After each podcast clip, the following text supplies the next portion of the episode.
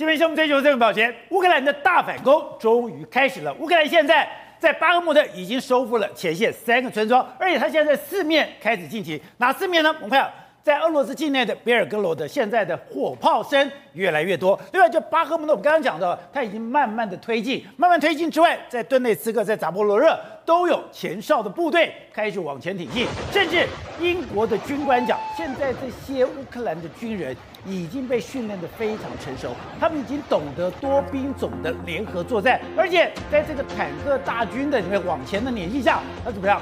他说他们的灵活度竟然比步兵还要灵活，而且你看到所有的作战方式，很多都在夜间进行，也就是他们发挥了奇袭夜袭的能力，也代表他们现在的装备越来越好。而相对的，俄罗斯这边传出说他们的逃兵越来越多，而且以前能战善战敢战的瓦格纳军团，现在居然讲说我也不要跟俄罗斯继续签约了。现在反攻的态势刚刚开始，现在全世界都非常看好乌克兰的大反攻，它会进到一个非常快的转折点吗？如果非常快的到转折点的时候，那普丁又如何自处呢？好，我们今天请到了《对字报》首席的财经专家黄寿松，你好，大家好。好，这是美岛《对字报》的吴子嘉，大家好。好，第三位是政论专家林立辉，大家好。好，第四位是资深媒体人张宇轩，观众大家好。好，第五位是资深的社会学者林玉峰，大家好。好，第六位是这个对于战场经验非常丰富的梁东梅，东梅你好，大家好。好，走，刚刚讲是，现在连整个事情都讲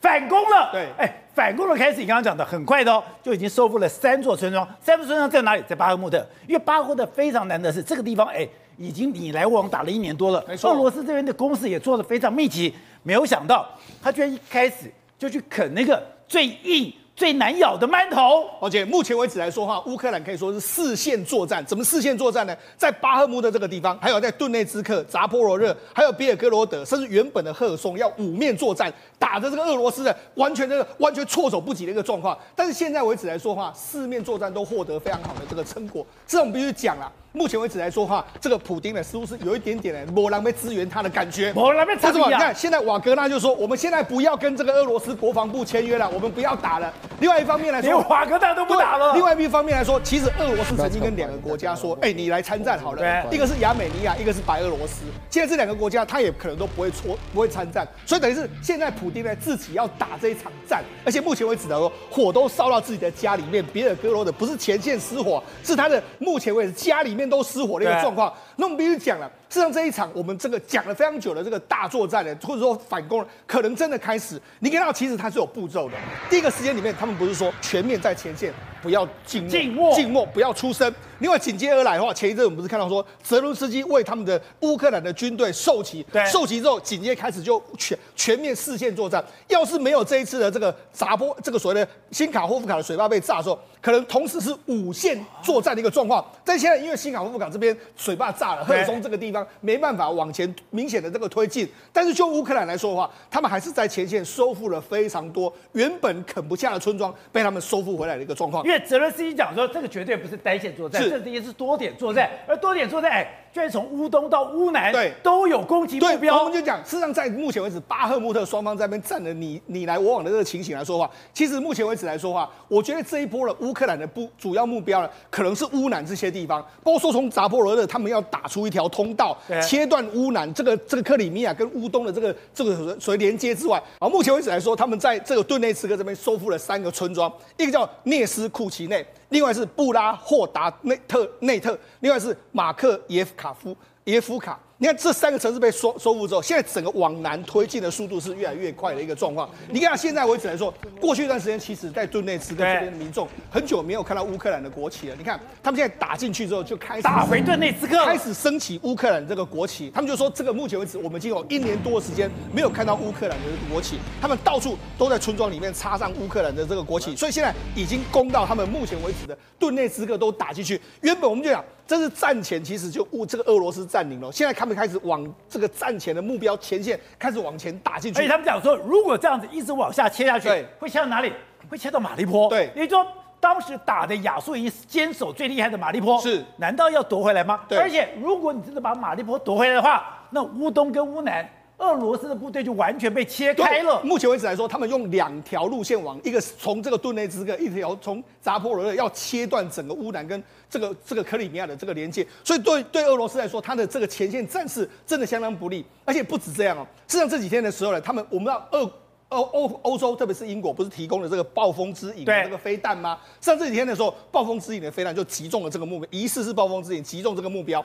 这个目标是什么呢？抱歉，事实上普丁如果看到他吓一跳，为什么？他们4月才去吗？对，因为普丁4月的时候才在这边建，这边哦就在这栋建筑物里面建了他们的军事的这个指挥官，说哎，我们现在目前为止站得还不错啊。这边你看，就是这个之前4月的这个画面。那为什么这样说呢？事实上，这个地方是靠近这个克里米亚，这个赫尔松这个地方，因为原本的赫尔松的这个首都呢，他把它移到这个地方来，这个地方就是赫尔松的这个亨尼切斯克，把它变成是这个赫尔松目前的首府。原本赫尔松首府在这边，他把它换到这个地方来。那撤回来说，哎，上次他来这边见面的时候，哎，都说啊，这个地方一定没有问题，所以我们才说哦，他居然赶到前线去啊，就没想到他现在已经离开，4月份就离开了嘛，就没想到这一栋建筑物现在就被摧毁，而且现在可能是英国的这个暴风之影，所以告诉你什么？太挑衅了吧？对，告诉你后你来鬼，我把你炸掉，那意思是说我可以炸得到你，所以现在为止来说，而且俄罗斯似乎是没有任何的警觉，没有任何的防空系统这个发现它，就直接把它炸掉，所以这个对俄罗斯来说当然是相当具有挑衅的一个意味啊，而且现在乌克兰释出的影片越来越多了，刚刚不讲嘛？你现在非常快的在顿内茨克，你在巴赫穆特那边一寸一寸土地的给拿回来，现在大概已经拿回了1/3台北市这么大的土地，那怎么打的？你看。很多都是夜间攻击，都是奇袭，都是夜袭。对，如果你要发动奇袭跟夜袭，就代表你的夜视装备是非常齐全的。像目前为止来说，其实俄罗斯呢，这个主要白天作战，他们未必会落居下风，但是主要就是晚上的时候，你可以看到，这是乌克兰的军队，它有完整的，包括说夜视镜。你看它夜视镜有这个夜视镜看起来好像是欧美的这个装备，美式的这个规格啊，他们晚间里面推动的速度更快。所以你看，事实上现在都要知道，因为这一次不是新卡霍夫卡水要被炸掉吗？现在大家才知道，我们现在看到画面都是夜间乌克兰的。这也太可怕！在夜间的时候，你知道你在夜行军的时候伸手不见五指，在伸手不见五指的状况下，他们居然敢开火，在这个开火的状况下，他居然不怕打到自己人，代表他们已经非常训练有素了，而且不止这样，因为他们设备装都非常好，而且他们互相彼此的这个沟通系统非常灵活，所以用这样去攻。所以那事实上，现在我们才知道，现在俄罗为了越多讯息才知道，其实过去从冬季到现在。他们不是单兵作战，他们在坦克上面，他们等于是前线作战，所以你知道，虽然这个作战已经很久了，这个我们知道，从冬季的时候，他们就双方就沿着第聂伯河两边在互相开火，也就是冬天呢，如果你看这是在水面上。他就也就是晚上的时候，我就往前推进一点点这个状况，所以你知道这其实是这样一个情形。那当然，现在问题是现在乌南整个水淹之后，他们还是会用这样的方式，只是推进的速度会比之前稍微慢一点点。所以之前不是讲说他是新卡霍夫卡把水坝炸掉，炸掉了以后，我就让赫尔松乌南的地方水位上升，我迟滞乌克兰的进攻。如果我有这样的潜力，我有这样的水上装备。你水再深我都不怕了。那事实上不是只有在乌南，事实上在乌东或者说在其他地方来说的话，他们都有非常多。你看，这是乌军海妖部队他们夜袭这个俄罗斯这个指挥所相关的画面，他们用的画面。海妖部队海妖部队又出来了。对，你看他们用的夜视镜是美军的这个相关的装备嘛，所以你知道事实上他们用夜间攻击的这个俄罗斯攻击到他措手不及的一个状况啊。好，那甚至我觉得英国装甲前指挥官讲说这个挑战而行到底非常厉害，他说的。整个俄罗斯目前的坦克部队都不是他的对手。没错，事实上，英国皇家第一坦克军团的相关官员就说，这个普丁心灰意冷的新兵毫无准备应付当前正袭击他们防线的这个所谓的震撼行动。乌克兰装甲军刚开始跟俄罗斯的装甲军开始交战，他说他们将会粉碎俄罗斯的防线。为什么？因为主要他们当然对英国的挑战者2号相当有这个自信心嘛。对。可是不是只有英国挑战者2号，还有德国的豹二坦克啊，这些完全都是。他就说，我们带头的这个挑战者2号，还有这个豹二，远远超过俄罗斯剩余的这个重型的这个装甲、精准的火炮，还有火控系统，为他们提供了毁灭性的火力啊！所以呢，事实上现在为止来说，当然没有得拼啦。这个俄罗斯现在的前线根本坦克越打越少的一个状况嘛。所以他讲说。原来他一个坦克中队是有14辆的挑战者2号的坦克来组成。对，组成说现在你的 T55、你的 T72、你的所有的东西，都不是他的对手。对，他就说，譬如说像挑战者2号配备了120毫米的这个雷膛炮，然后有7.62毫米的这个机枪，然后他说可以攻击其他的这个主战坦克，其射程和精准度远高于克里姆林宫的同等坦克嘛。所以讲得非常清楚。所以那事实上我们就讲嘛，俄罗斯不是就说，我们摧毁你看豹二坦克，那他不是释出这个画面吗？那我们不是就说他其实这个画面来说，虽然有人说是真的有被击毁啦一台，但是俄罗斯是说我们击毁数台啊。但是问题是目前为止来说，似乎是不是这样？所以整个在坦克作战里面来说，在大平原作战里面，我们就讲。 在这个海面、这个河边的作战、夜间作战，俄罗斯已经落居下风。现在大平原作战里面，你又被这个坦克军又被压着打，所以那你俄罗斯你还有剩什么可以赢过对方的这个情形呢？而且你像刚刚看到都是前线部队，大家硬碰硬的打硬仗，把俄罗斯一直往后退。还不止如此，现在丢出来的照片是。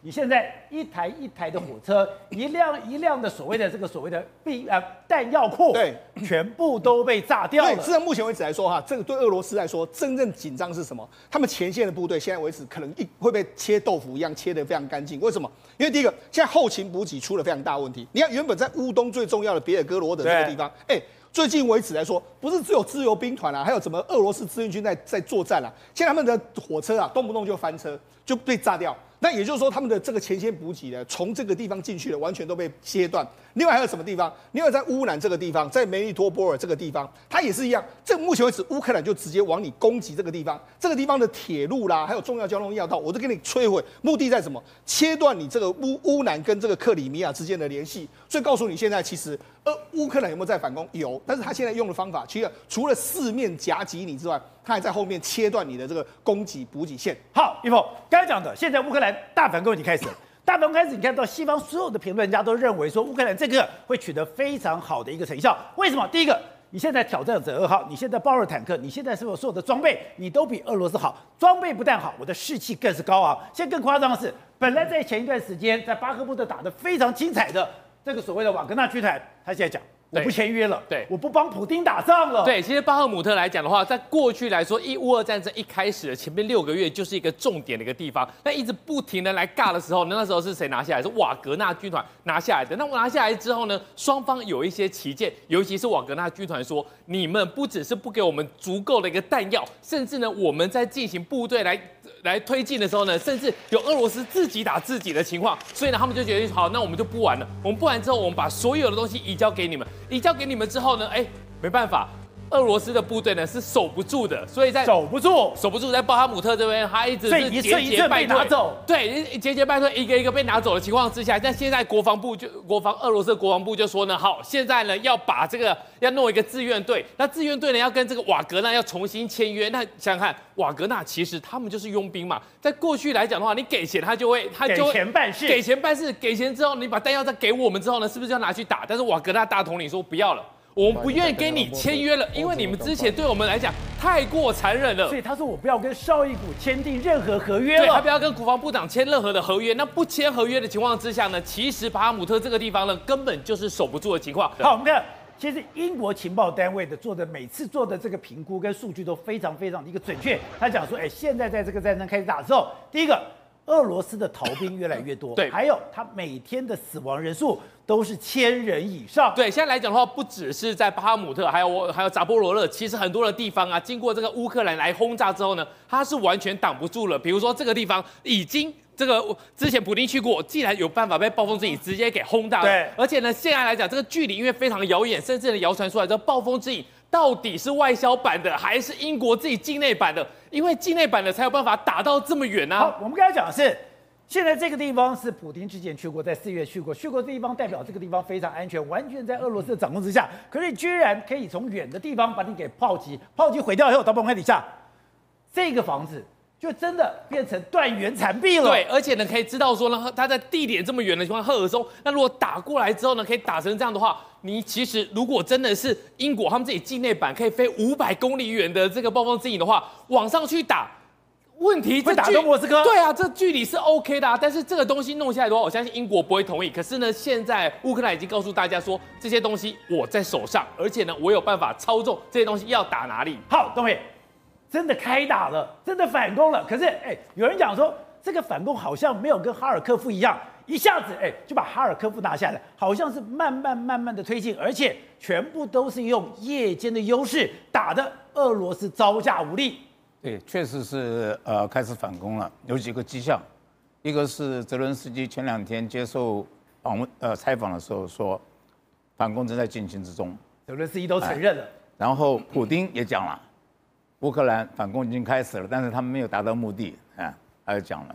然后一个就是这个炸大坝，对，啊，这个炸大坝，刚才司徒兄讲的没有错，他本来是五路的，啊，赫尔松这边要下来，本来要打赫尔松的。 哎，赫尔松这边要下来，然后他大坝这样子淹下去之后，赫尔松这边动不了，然后他这边有些部队可以去应付扎波罗热这边，所以俄罗斯当然他有一定的情报能力啊，所以他炸这个大坝，这个大坝是6月6号吧，我记得6月6号凌晨，6月6号我没有记错的话，好像是诺曼底登陆啊，所以我在猜想，原先可能真的是6月6号要发动总攻。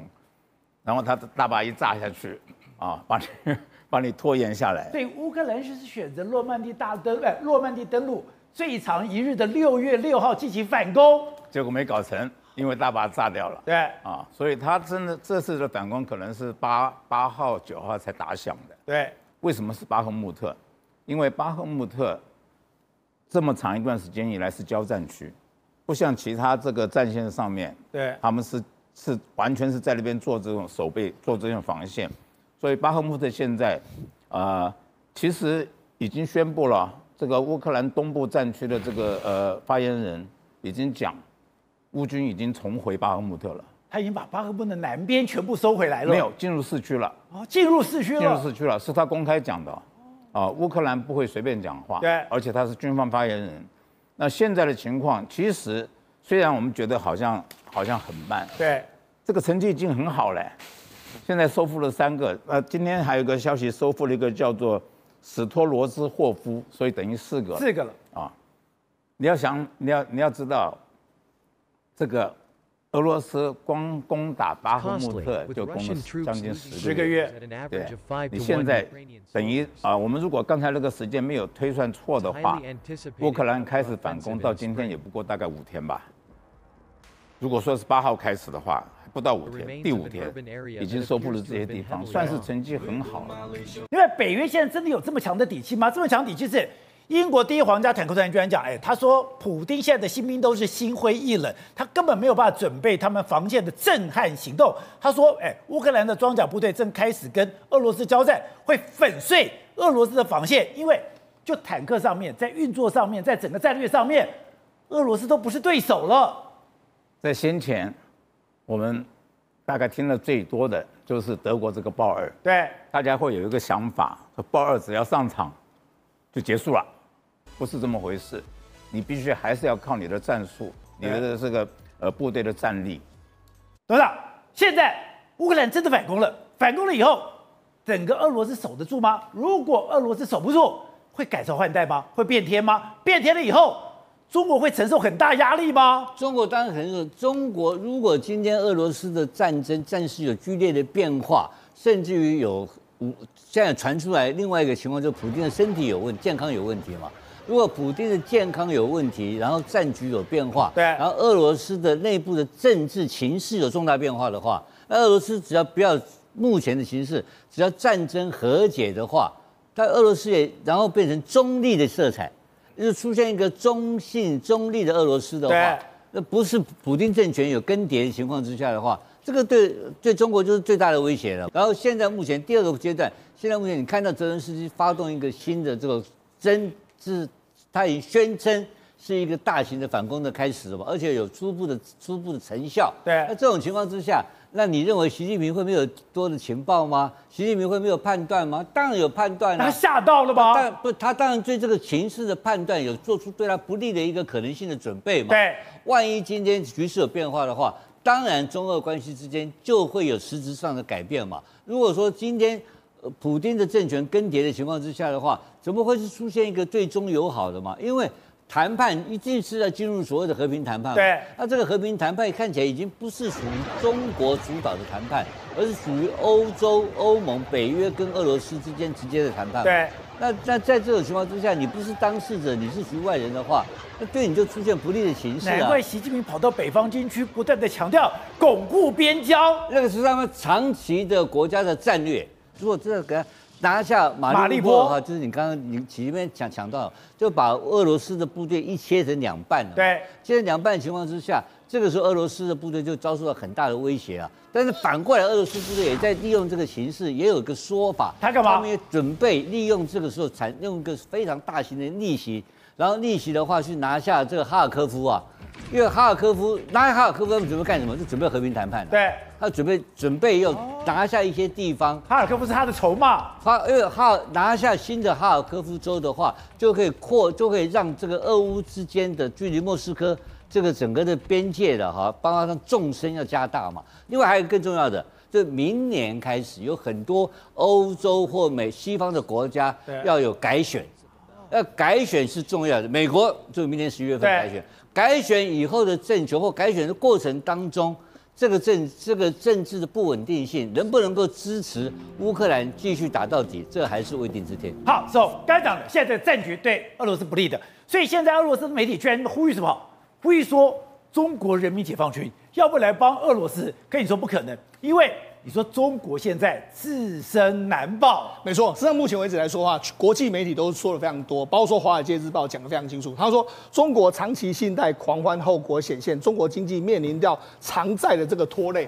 宝杰，那是什么意思呢？主要原因我们就不是说吗？中国在过去一段时间不是拼命的大基建嘛？对，他用所谓的大基建，所谓大基建是什么意思？就类似我们台湾不是8800亿的前瞻预算，我们就是说，哎，你透支未来的这个年轻人的这个支出吗？中国一样，中国只是透支。 真的更加严重，他把过去未来20-30年的完全都透支完毕了。而且你之前讲说，中国把他未来几代人的钱都花光了。为什么这样说？你可以看到说，目前为止来说，国际的统计里面，他们就这是中国的总体的负债，总体负债包括说家庭。 还有这个所谓的企业、中央政府跟地方政府，我们必须说，目前为止中国的中央政府呢，其实本身还算蛮有财政纪律。问题是它的地方政府，还有包括它的这个一般的企业，还有家庭，税率非常高，就是债务非常高。它目前为止来说，中国的总债务跟所谓的 GDP 的比重是295%，什么意思呢？ 就我一年 GDP 呢，其实我们的负债是在一年 GDP 的3倍，那不是比希腊还严重了？所以呢，你要说那只是没有报，你一报的话，那等于是你把未来几代人完全透支。对，那当时呢，希腊做了什么动作？ 他们要撙节好几年才能够活过来。对，但问题是中国现在有可能会撙节吗？ 不可能撙节，所以说中国现在的负债跟 GDP 比当年的对希腊还更严重，但是问题是它不可能像这个希腊一样撙节好几年，然后才重新活过来。如果没有撙节的话，你中国这个只是把这个整个所谓炸弹越弄越大。事实上，我们就讲，因为过去它盖了非常多的这个重大建设在各省，所以你看广西不是已经快要破产了吗？另外昆明也要破产，这个河南啊、贵州都是一样。现在完全这些省份都是负债累累的一个情形。好，那为什么？ 他们会负债累累，因为他们盖了太多没有必要的工程。我们就说不是透支未来嘛？你看这个就是最基本的、啊。对、啊，这在贵州的这个山上里面来说，它该这样，一个山里面有5个孔，穿越5个这个高架桥，而且这高架桥都花非常多钱，有高铁在上面跑啦，哪有高速公路在那边跑？对，哎、欸，他们当时很棒，说啊，你看厉害了我的国这样一个状况。可是问题是，宝杰，你这要花钱呢、欸，你花钱下去之后，你有回收吗？根本没办法回收，这些完全都变成是。 完全是变成没有用的这个工程啊！好，那不是只有这种没有用，像你看，王姐，那我们在炒台湾的时候，我们就说，哎、欸，我们高铁要延到什么？这个宜兰要延到这个所谓屏东，我们就已经炒翻天。这个到底能不能回收？我们炒翻天，中国不管，反正我先盖。 盖的这就是在透支未来人的这个状况，还不是只有这样。你看他们要什么哈高大，也就是说贯穿什么黑龙江啊、吉林啊，还有辽宁这些，因为这些地方是永冻土，他也不管，反正我就盖。盖了之后呢，先盖再说。对，现在为止来说都没有人在那边做，反正完全都没有，几乎是完全没有人哦。他们这样，因为为什么？他们这个地方根本人口就没那么多，你们要盖高铁吗？完全没有必要。你说东三省这个哈高大是没有什么人做的。对，那他们当初就说，哎，你看我们克服这个工程的难度，因为那。 冬季跟夏季最高温差70度，所以我们花了好多精神去做，但做出来问题没人做，那你做这有什么用？对。然后另外一个是什么？另外是青藏铁路，他们也是盖了很多青藏，也是花了一大堆钱、啊，花了好几千亿人民币。问题是你知道，他会对外宣传吗？问题，宝杰，你知道，事实上目前为止，青藏铁路。 或者说他们这个所谓的很多高速公路，你只要横跨到什么青海、西藏这些问题啊，因为这些地方都有永冻土，他们常常其实是常常坏掉再修，坏掉再修，都是一直这样的轮回里面。所以告诉你什么？你花了那么多钱，问题是没办法这个回收啊。那你看中国就有一个博主就说，他说中国上半年2022年的上半年的总亏损高铁哦，亏了800亿人民币。他就说了，为什么？因为他们根据他们去算哦，他说中国需要耗费每公里要耗费1万度的这个电，对，日本高铁耗电才43度，怎么差这么多？我觉得因为很正常，因为中国高铁它都要求说，我全速都要最快速，你最快速你当然耗很多电啊。日本不是这样，日本是新干线它才会有耗比较快速，它有些地方会给你降速。哦、中国不是，反正我的复兴就要全世界最快，我要开到最快，开到最快它电力一定非常多、啊。所以中国的耗电量是日本的233倍，因为你没有必要的时候你也在开啊。譬如说像我就讲，你哈高大有必要开吗？你开的时候就要耗电，那耗电的时候那个地方，宝剑他们那个地方很冷的时候，你电量要的更大，所以他们就变成说，他们完全没有节制，在那边乱搞之后，这些最后，宝姐出来混就是要还的，这些都是借的钱来盖的，你现在没办法回收，那这个越滚越大，当然对中国来说，他已经没有钱可以再搞新的基础建设。难怪我们讲对，昆明现在已经不能应付他的铁路了。现在整个完全中国是相当大的这个糟糕，所以那为什么现在大家更糟糕的是什么？因为目前中国的年轻人可以说是完全也没有工作，那加上说现在呢，人家就说如果你是步入这样的状况，后面有人这个，譬如说人口增加还可以，问题是他现在人口又在减少，所以等于是中国现在步入了所有最糟糕的状况，几乎同时在中国爆发的一个情形。好，体会。我们最近要讲的，现在所有的讯息，包括你人民币的大量贬值，还有呢你的出口、你的进口全部也有下滑，不但下滑，你的整个国家负债居然往上升。大家都认为当时看到了日本那个消失的30年，现在在中国完全呈现。但你说这才是刚开始，最可怕的还没有来临，因为中美对抗的核心是经济，军事只是压制你，真正要整个伤筋动骨、要中国老命的，是美国的经济策略。对，现在美国真的是把中国往死里打哈。为什么叫往死里打呢？你们知道吗？本来做贸易制裁那就算了，现在呢，美国国会现在参议院已经通过，外委会通过，就是要取消中国的发展中国家地位哦。你说取消发展中国家地位有什么了不起？有什么了不起？不是就是有钱国家吗？给他已开发国家地位有什么真的不得了的事情啊？为什么这么讲呢？我首先举了，中国如果变成已开发国家的话，会变成什么样的？第一个，比如说碳交易、碳的排放好了。以往来讲的话，他们说发展中国家没有减排的义务，但是已开发国家就有减排的义务。好了，那已开发国家就算有减排义务之外呢，另外到2035年之前呢，要跟其他已开发国家都要丢出1000亿美元的，要来资助那些发展中国家。换句话讲，以后中国拿不到钱，但中国反而要出钱，所以本来是被资助的，现在变资助者的角色。而且更重要的是什么东西？就是说你有减排义务的话，中国的工厂一个一个都要关起来了。那你中国工厂关起来有什么效应出现？你知道吗？就会变成很多人都会失业，没有工作了嘛。那你看到印度还是维持发展中国家的地位，所以它工厂是一个一个可以再继续开。那这样的话，印度它的增加的就业机会就比中国还多。所以现在中国经济状况内部已经乱到什么地步？就是说连就业机会都非常糟糕了，而且今年大学生毕业也可能找不到钱，找不到工作。现在会雪上加霜啊！在美国这个东西，如果拜登签署法案之后呢，可能会让中国一间一间工厂又更加关起来。因为他们讲，现在他的年轻人的失业率，就14到25岁的失业率，已经过了20%。他说这20是低估的。他们夸张到什么程度？他说，你如果毕业没有找到工作，我不发给你毕业证书，我就不承认你毕业。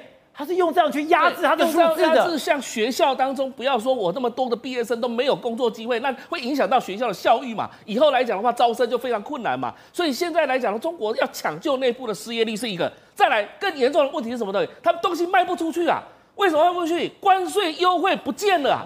以前来讲，它是发展中国家，它卖到欧洲、卖到美国的这个都有优惠关税啊，现在没了。现在如果变成已开发国家的话，就没有优惠关税，那东西来讲的话，成本就增加了。它在这个地方怎么跟印度、跟东南亚国家竞争呢？对，这是第二个啦。第三个问题来讲的话，它相关的电商，你看中国大陆最发达的就是现在的电商。那电商以前进美国来讲的话，它非常方便，而且可以享受所谓的邮资的那个优惠。对，现在来讲的话，完全要回到已开发国家的地位，它不给你这样的优惠了。所以我们就举这最简单的3个例子。所以中国来讲的话，它到底是真有钱还是假有钱？如果他是假有钱的话，他当听到这个消息，当然汪文斌就跳出来说：“你们不要给我扣帽子，这个帽子我们戴不起，对，戴不起。我们是发展中国家，我不是已开发国家，不是你美国说了算。但是美国现在法案通过之后怎么办呢？”就把所有的行政部门必须在所有国际组织当中，还有国际会议当中，必须要把中国的地位调整到已开发国家的地位。那这样的话，中国所享受的优惠，还有它所做的成本，基本上都提高，这对中国经济是不利的。